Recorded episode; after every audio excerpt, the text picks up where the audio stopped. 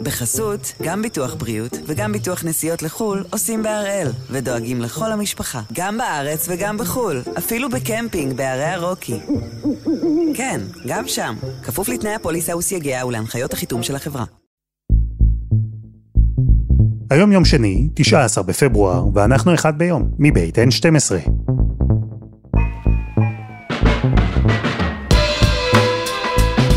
אני אלעד שמחה יופי, אנחנו כאן כדי להבין טוב יותר מה קורה סביבנו, סיפור אחד ביום, בכל יום.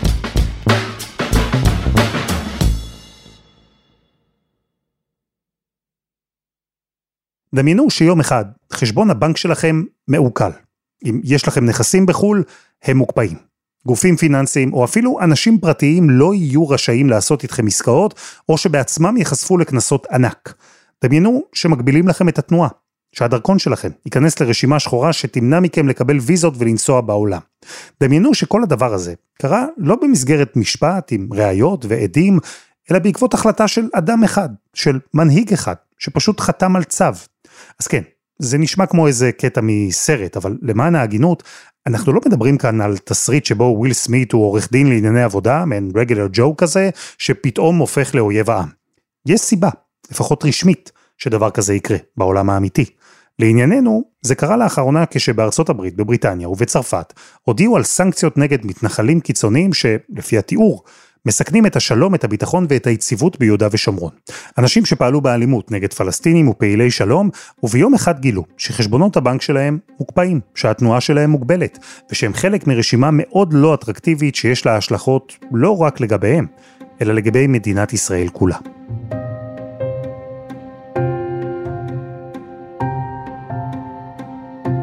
אז הפעם אנחנו עם הסנקציות שהטילו, ושאולי גם אחרות יטילו, נגד מתנחלים קיצוניים מיהודה ושומרון.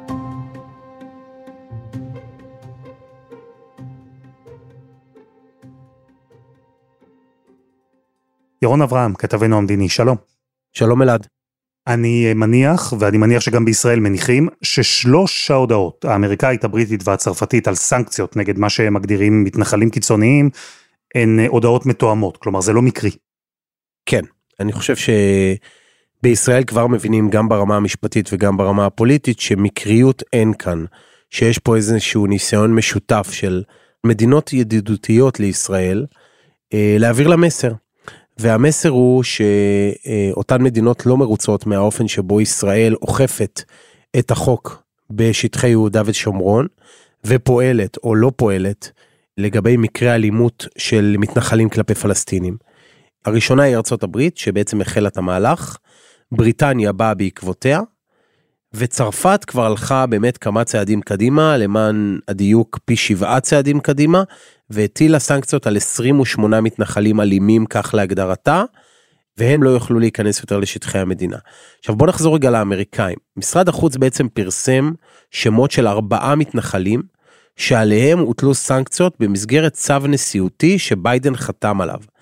על פי הודעת משרד החוץ, ארבעת המתנחלים הללו היו מעורבים בצורה ישירה בהתקפות נגד פלסטינים בגדה המערבית, ובמה שהאמריקאים כינו בצו, פעילות שיטתית שהביאה להכירה כפויה של קהילות פלסטיניות. בעצם סוג של איומים טורדניים חוזרים ונשנים כדי לנשל אותם מהרכוש ומהבתים שלהם.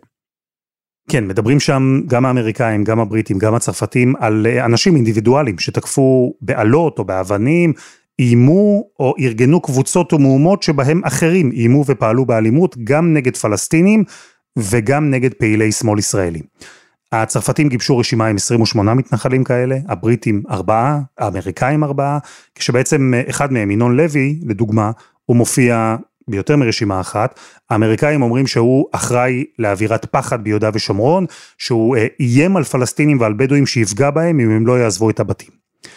מה בעצם אנחנו רואים בסנקציות נגדו וגם כמובן נגד האחרים? לפי הצו הנשיאותי של ביידן, נכסים וחשבונות בנק בארצות הברית של ארבעת המתנחלים יוקפאו, יהיה איסור גורף לסחור עימם, או להעביר להם כספים באמצעות מערכת הבנקאות האמריקנית, וכמובן, כמובן, הם לא יוכלו להיכנס לארצות הברית. גם הסנקציות הבריטיות, בדומה לסנקציות האמריקניות, כוללות סוג של מגבלות כלכליות, הקפאת נכסים, מגבלות מסע, איסור מתן אשרות וכדומה, ו, ובעצם יש פה איזה סוג של מהלך מדיני כלכלי של שלוש מדינות, שבעצם רוצות לאותת לישראל, כרגע אנחנו מטילים סנקציות על פרטים, על אזרחים, אבל אולי אולי בהמשך אנחנו נרחיב את הסנקציות האלה לגורמים אחרים שיש להם כבר תפקידים פונקציונליים, ראשי רשויות, ראשי מועצות, אולי אפילו שרים וחברי כנסת, בשלב הזה זה רק פרטים, אולי בהמשך נתקדם. אבל תגיד, למה זה מגיע דווקא עכשיו? כלומר, המדינות הספציפיות האלה, ואפילו המנהיגים הספציפיים האלה, כבר הביעו יותר מפעם אחת בעבר את מורת רוחם, ממה שקורה ביהודה ושומרון. והנה הגענו לצעד החריג הזה, בעל הרבה משמעויות הזה, כמו הסנקציות. למה דווקא עכשיו? אז הרי, קודם כל, צריך להפריד, כי, כי הצו ש, שביידן פרסם, אה, הוא בעצם המהלך הכי משמעותי של ממשל אמריקני, כלשהו אי פעם, נגד אלימות מצד מתנחלים נגד פלסטינים ביהודה ושומרון, וזה מאותת, או ביידן ניסה לאותת פה, ואני חושב שזה ברור לכל הגורמים הכי בכירים בירושלים, שהממשל שלו סבור שהממשלה של נתניהו לא מתייחסת ברצינות לכל הבקשות האמריקניות שהופנו בנושא הזה.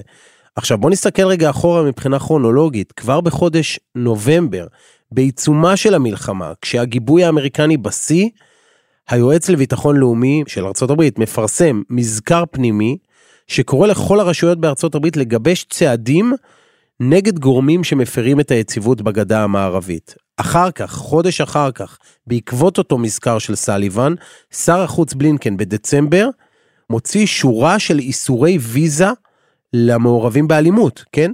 והצו הזה שאנחנו רואים של ביידן, הצו הנשיאותי, הוא בעצם הצעד האחרון בשרשרת.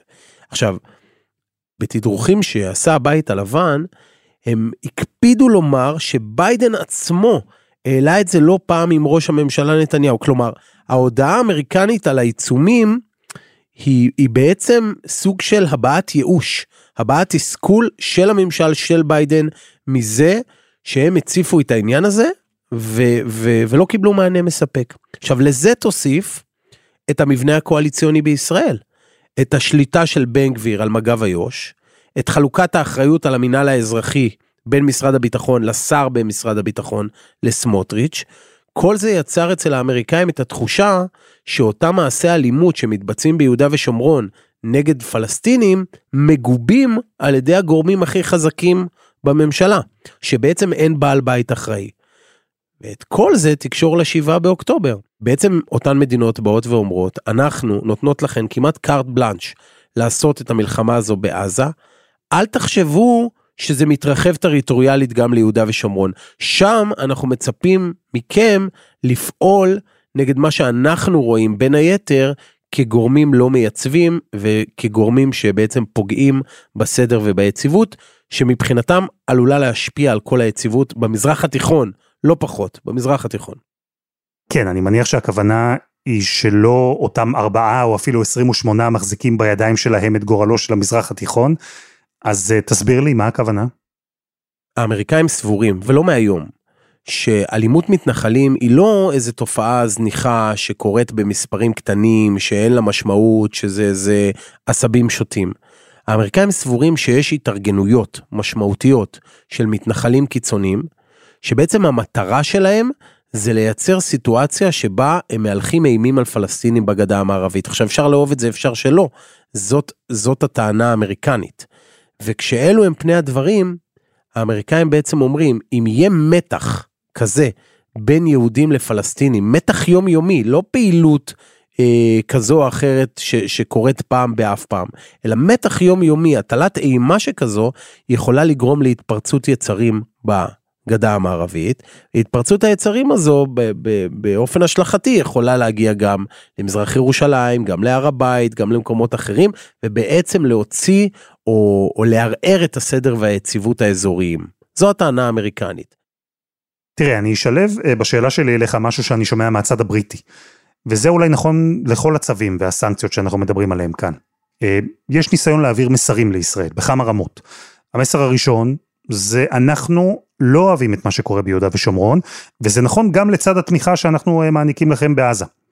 המסר השני ואנחנו לא סומכים עליכם, על ישראל כלומר, שאתם תעשו ועושים את מה שצריך כדי לטפל בבעיה הזו, והמסר השלישי, זה נכתב ממש בצווים ובהודעות, והוא אולי המסר הכי מורכב. אנחנו רואים במה שקורה עכשיו בעזה, מול סעודיה, בכלל במזרח התיכון, הזדמנות לטפל אחת ולתמיד בסכסוך הישראלי-פלסטיני, ולהקים מדינה פלסטינית. המסרים האלה, בישראל הם מתקבלים? קודם כל תלוי אצל מי, כי, כי ברור שהמסרים שמתקבלים בלשכת ראש הממשלה, או האופן, אופן ההתקבלות שלהם, הוא לא דומה לאופן ההתקבלות אצל סמוטריץ' ובן גביר, כן? ראית את ההודעה של שר האוצר סמוטריץ', שלא רק הורה למפקח על הבנקים לבחון דרכים לעקוף את הסנקציות, כן? אלא גם אמר, זה קמפיין, זה שקר אנטישמי שמפיצים אויבי ישראל במטרה להכפיש את המתיישבים, זה קמפיין בי די אס אנטי-מוסרי, זה מתיר את דמם של כל המתיישבים, חבל שביידן משתף עם זה פעולה, בימים שהמתיישבים משלמים מחיר דמים יקר, כלומר, אין טקסט יותר מתנגד ויותר לא מקבל מזה, כן, אולי רק של בן גביר משתווה לו, ש, שהוא אמר, הגיע הזמן שאמריקה תחשוב מחדש על המדיניות שלה ביהודה ושומרון, והנשיא ביידן טועה, ומי שמותקף הם בכלל המתיישבים, כלומר, במובן הזה, אני לא חושב שהמסר בכלל יועד לסמוטריץ' ולבן גביר, הוא יועד הישירות ללשכת ראש הממשלה, ושם אתה רואה ש... שנופל איזשהו אסימון, כן, הוא מיהר לכנס דיון מדיני, עם הגורמים המשפטיים והשרים המעורבים, ולחשוב מה עושים, ולברר ולבדוק שאכן יש את האכיפה הנדרשת נגד פורעי החוק. זהו, אתה דיווחת שנתניהו ממש העלה את הנושא הזה באופן אישי, בשיחת טלפון שהוא קיים עם נשיא ארצות הברית ביידן. למיטב ידיעתך, מה היה אופי החלק הזה בשיחה בין השניים? תלונות, ביקורת, ניסיון לשכנע, אולי גם וגם וגם? אז תראה, ביררתי קצת פרטים על השיחה הזאת לקראת הפודקאסט, ומתברר, לפחות כך טוען בפני מקור ישראלי שבקיא בפרטי השיחה, שנתניהו ממש הקדיש לנושא הזה דקות ארוכות, שהוא מחה בפני ביידן על הצו הנשיאותי, שהוא אמר לו שהוא לא מבין למה הנשיא ביידן, למה הוא אה, קיבל את ההחלטה הזאת, שכן ממשלת ישראל פעלה וביצעה או... או עשתה כל מיני צעדים מצידה כדי לטפל באלימות מצד מתנחלים קיצוניים, הוא אפילו אמר לו בשיחה שישראל הוציאה צווי מעצר מנהליים נגד כמה מעורבים בהתקפות, ו- ו- ושחטפה על זה ביקורת מצד אותם שותפים לממשלה, כן?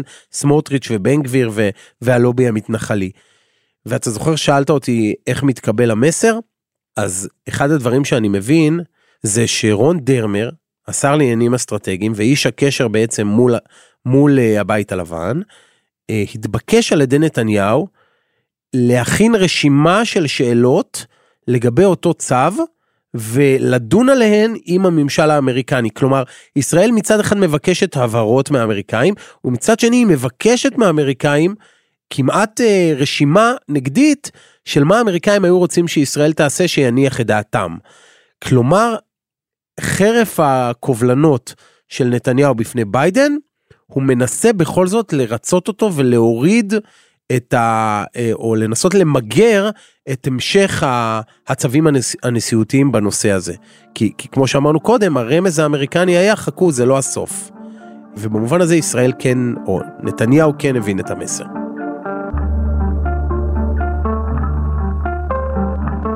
האמת?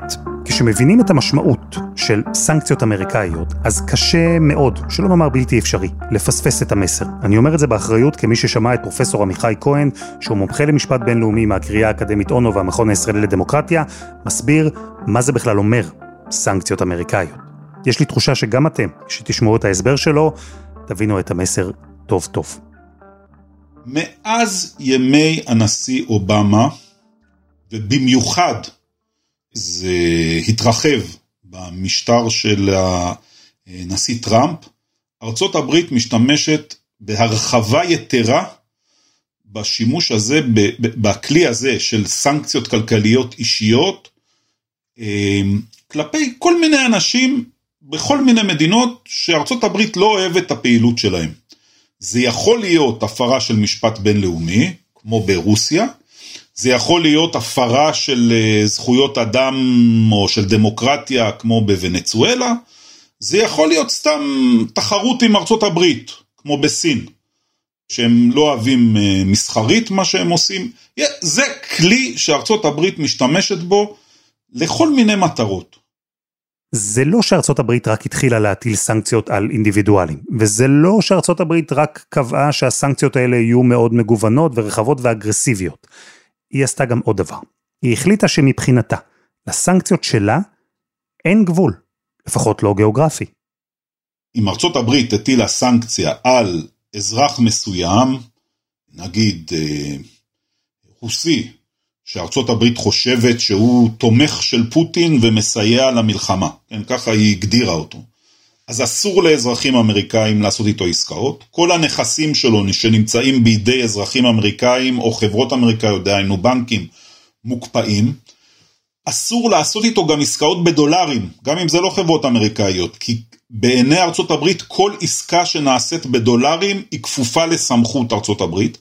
אסור לעשות איתו עסקאות באמצעות כלים טכנולוגיים שפותחו בארצות הברית, אז אסור להשתמש, כל מי שמשתמש בתוכנות אופיס למשל, לעסקאות עם האנשים האלה בעיני האמריקאים הוא כפוף לסנקציות האמריקאיות.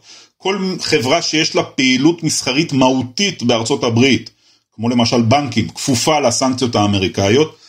בקיצור, זה עסק אגרסיבי מאוד. מעבר לבעיה שהוא אגרסיבי, גם uh, הליכי ההטלה שלו uh, לא בדיוק דומים למה שאנחנו רגילים להם בהטלת סנקציות בכללי המשפט הרגילים בדמוקרטיה. זה עובד הפוך. בניגוד למשפט פלילי למשל, שם המנטרה היא חף מפשע עד שיוכח אחרת. אז בסנקציות קורה דבר הפוך. קודם מקפיאים, קודם מעקלים, קודם חוסמים, ורק אחר כך לך ותוכיח שאין לך אחות. יש מאגר מידע שהם בונים מכל מיני מקורות, והם לפי החלטתם מטילים את הסנקציה, הרבה פעמים בלי להגיד לאיש שהוטלו עליו הסנקציות, כי רוצים לשמור את זה סודי. לא רוצים שהוא ידע והוא יבריח את נכסיו. אז מוציאים מהר מהר הודעות סודיות כאלה למערכת הבנקאות, כדי שיקפיאו את הנכסים שלו, ומפרסמים את זה רק אחרי שיקפיאו את הנכסים. ואז הבן אדם שהוטלו עליו הסנקציות, הוא צריך לפנות, ויש איזה הליך פנימי לבקש לבטל את הסנקציות, ואם ההליך הפנימי לא עובד, יש מערכת ערעור, ואפשר ללכת לבית משפט אמריקאי פדרלי, אבל בעצם נטל ההוכחה יתהפך. ומה אם בכל זאת, בנק שיש לו פעילות מסוימת בארצות הברית, או עסק שפועל בדולרים, או פועל עם טכנולוגיה אמריקאית, או שאפילו שרת האימיילים שלו נמצא בארצות הברית? מה אם הוא עושה למרות הכל עסקה עם אדם שנמצא ברשימת הסנקציות של ארצות הברית? אז במילה אחת, don't. אז בהפרה בודדת שנעשתה שבתום לב, כן, לא בזדון, זה יכול להיות בעשרות אלפי דולרים להפרה, בהפרות שנעשו בזדון ובאופן שיטתי לגבי בנקים מסוימים באירופה שהפרו סנקציות אמריקאיות על איראנים למשל, היו גם כנסות במיליארדים, מיליארדים של דולרים, וזה עוד הקל, כי זה כשסגרו את זה בלי להעביר את זה למשרד המשפטים האמריקאי לתביעה פלילית, ואם נפלת לידיים של משרד המשפטים האמריקאי תביעה פלילית, אז אפשר לסגור את העסק וללכת הביתה.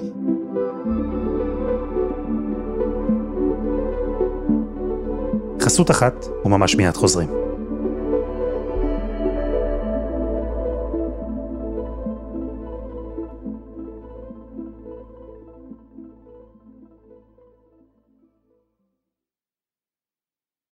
בחסות, גם ביטוח בריאות וגם ביטוח נסיעות לחול עושים בהראל ודואגים לכל המשפחה, גם בארץ וגם בחול, אפילו בקמפינג בערי הרוקי. כן, גם שם, כפוף לתנאי הפוליסה וסייגיה ולהנחיות החיתום של החברה.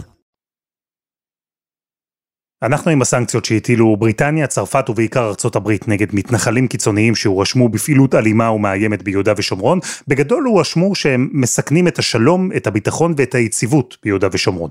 ופרופסור עמיחי כהן מסביר לנו עד כמה אגרסיביות, חסרות גבולות ומעצורים יכולות להיות סנקציות אמריקאיות, שבעצם מנתקות אדם מכל מה שיש לו איזושהי זיקה לארצות הברית. אז אחרי שארבעה ישראלים נוספו לרשימת הסנקציות, זה בדיוק מה שקרה. ניתוק. מכל מי שלא רוצה להסתבך עם הרשויות האמריקאיות. התוצאה המיידית של זה הייתה כמובן שבנקים ישראלים הקפיאו את החשבונות, כי בנקים ישראלים נזהרים מאוד מארצות הברית. הסיבה שהם נזהרים מאוד מעבר לחובה הפורמלית היא גם סיבה היסטורית. לפני כמה שנים ארצות הברית גילתה שבנקים ישראלים סייעו לאזרחים אמריקאים, הרבה פעמים יהודים עם אזרחות כפולה, להתחמק מתשלומי מס בארצות הברית, וזה נגמר בתשלום כנסות של מאות מיליוני דולרים לממשלת ארצות הברית, על ידי כמה בנקים ישראלים. אז בנקים ישראלים, אתה יודע, מי שנכווה ברותחין נזהר בצוננים, כן? אז בנקים ישראלים תופסים מרחק מהדבר הזה, וזה לא מפתיע שבנק לאומי היה הבנק הראשון להקפיא את החשבון, הם לא מסתבכים עוד פעם עם ממשלת ארצות הברית. ובישראל, כבר שמענו, נכנסו מיד לכוננות, עד כדי כך שנתניהו הקדיש לנושא דקות ארוכות בשיחה שלו עם ביידן, באופן אישי, מתוך ההבנה של המסר, זה שהבטחתי לכם שגם אתם תבינו, שעם האמריקאים פשוט לא מסתבכים, שהמקום הכי נכון להיות בו, כשמופיעות סנקציות אמריקאיות, זה רחוק רחוק משם, אם אפשר, בחדר אחר. צריך להבין את ההשפעה הרחבה של מה שקרה כאן, וההשפעה הרחבה היא בשתי רמות. אחד, הפוטנציאל. הצו מנוסח בצורה שפוטנציאלית הוא משפיע הרבה יותר מארבעת האנשים. זאת אומרת, תמון בו איזשהו איום, להרחיב את הסנקציות, גם על גופים ממשלתיים. הפוטנציאל פה הוא גדול מאוד. יש פה איום. ויש פה, כמו שאמרתי, משהו רחב יותר סימבולי. הרי מתי האמריקאים מטילים סנקציות?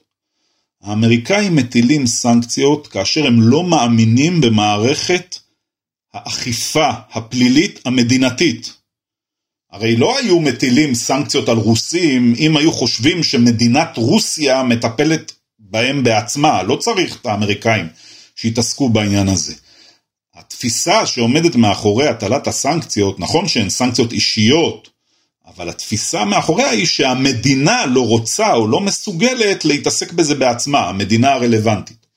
אז בעצם יש פה הבעת חוסר אמון במדינת ישראל, ביכולת של רשויות האכיפה במדינת ישראל לטפל בהפרות הללו. ואת ההשלכות של הסנקציות לא תמיד רואים מיד. כל הקטע בסנקציות, בטח כאלה שבאות עם איום מרומז לעוד בעתיד, הוא בכלל אחר. ההודעה האמריקאית מסתיימת במילים האלה. המטרה של הסנקציות היא לא להעניש, אלא לשנות את ההתנהגות לטובה. וזה דבר נכון עבור אותם ארבעה אינדיבידואלים שמופיעים ברשימת הסנקציות החדשה, ולא פעם זה נכון גם עבור המדינות שמהן האנשים האלה מגיעים. אם אתה מגדיר את המטרה כהפסקת ההפרה, אז אתה תגיע די מהר למסקנה שזה נכשל, כי זה לא עובד ככה. רוסיה לא תפסיק את המלחמה מיד, בגלל שהם מפחדים מהסנקציות, ואיראן לא תפסיק את הפיתוח של הנשק הגרעיני, כי כמה אנשים ספגו סנקציות. אבל, אם נגדיר את המטרה של הסנקציות בצורה יותר צנועה, אז נגלה שאחוזי ההצלחה שלהם הרבה יותר גדולים, והמטרה היא ללחוץ על אנשים מסוימים, בכירים במשטרים מסוימים, לנסות להגיע לשולחן המשא ומתן, מה שהם לא היו מוכנים קודם. ירון, אני מוכרח לשאול אותך עוד שאלה אחרי שהבנתי את המשמעות, את ההשלכות, גם הנוכחיות, גם את הפוטנציאליות, והבנתי בעיקר את החשש הישראלי. לדעתך אנחנו נראה שינוי במדיניות של ישראל, במדיניות הגדולה אני מתכוון. לא רק לנסות ולהראות נקודתית לאמריקאים שיש אכיפה ביהודה ושומרון, ואולי להציג נתונים על אלימות מתנחלים שתנסה להראות שהתמונה שונה מזו שמצטיירת בצו. אתה חושב שחרב הסנקציות שנמצאת על צווארנו, יכולה להוביל את נתניהו לקבל החלטות שהוא בוודאות לא היה רוצה לקבל בקשר ליהודה ושומרון, המדיניות הישראלית שם, אולי אפילו בקשר למדינה פלסטינית? לא, אז, אז אני חושב שבמישור הטקטי, אנחנו כן נראה אה, ניסיון של נתניהו לייצר לחץ שבו יש יותר פעילות נגד פורעי החוק ביהודה ושומרון. כן, אפילו אני לא אתפלא אם אנחנו נראה מה שנקרא אה, העלאה או עלייה, בצווים המנהליים שיוצאים נגד אותם אה, מתנחלים קיצוניים, גם אם זה יהיה למורת רוחו של, של סמוטריץ' או למורת רוחו של בן גביר. זה במישור הטקטי.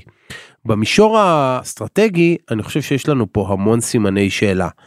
אה, רק אתמול, הממשלה מאשרת פה אחד החלטה, הצהרתית, כן, שמובאת באישור גנץ, בתיאום בין נתניהו לגנץ, בעניין ההתנגדות של ישראל לתכתיבים בינלאומיים, איי קיי איי תכתיבים של ביידן, שבעצם ההצהרה הזו אומרת שישראל דוחה על הסף תכתיבים בינלאומיים בעניין הסדר הקבע עם הפלסטינים, והסדר כזה יושג רק אם יהיה משא ומתן ישיר בין הצדדים, בלי תנאים מוקדמים, ושישראל מוסיפה להתנגד להכרה חד צדדית במדינה פלסטינית, בטח אחרי שבעה באוקטובר. כלומר, במובן הזה, הצהרתית נתניהו כרגע בוחר בקואליציה שלו. אין בכלל ספק. מה יקרה? וזה סימן השאלה.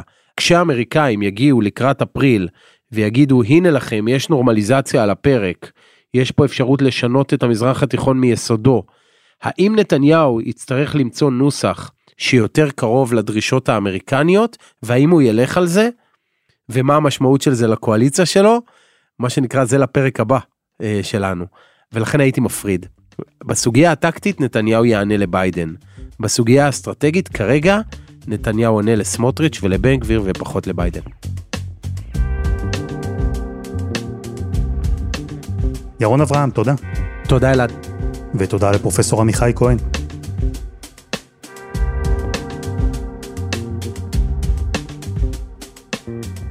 וזה היה אחד ביום של אן שתים עשרה. אנחנו מחכים לכם בקבוצה שלנו בפייסבוק, חפשו אחד ביום, הפודקאסט היומי. העורך שלנו רום עתיק, תחקיר והפקה דני נודלמן, שירה הראל ועדי חצרוני, על הסאונד יאיר בשן שגם יצר את מוזיקת הפתיחה שלנו.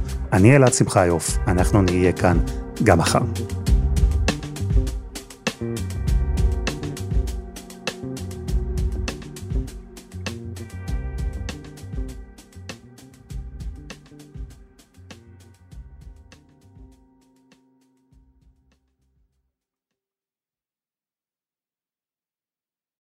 בחסות, גם ביטוח בריאות וגם ביטוח נסיעות לחול עושים בהראל ודואגים לכל המשפחה, גם בארץ וגם בחול, אפילו בקמפינג בערי הרוקי. כן, גם שם, כפוף לתנאי הפוליסה וסייגיה ולהנחיות החיתום של החברה.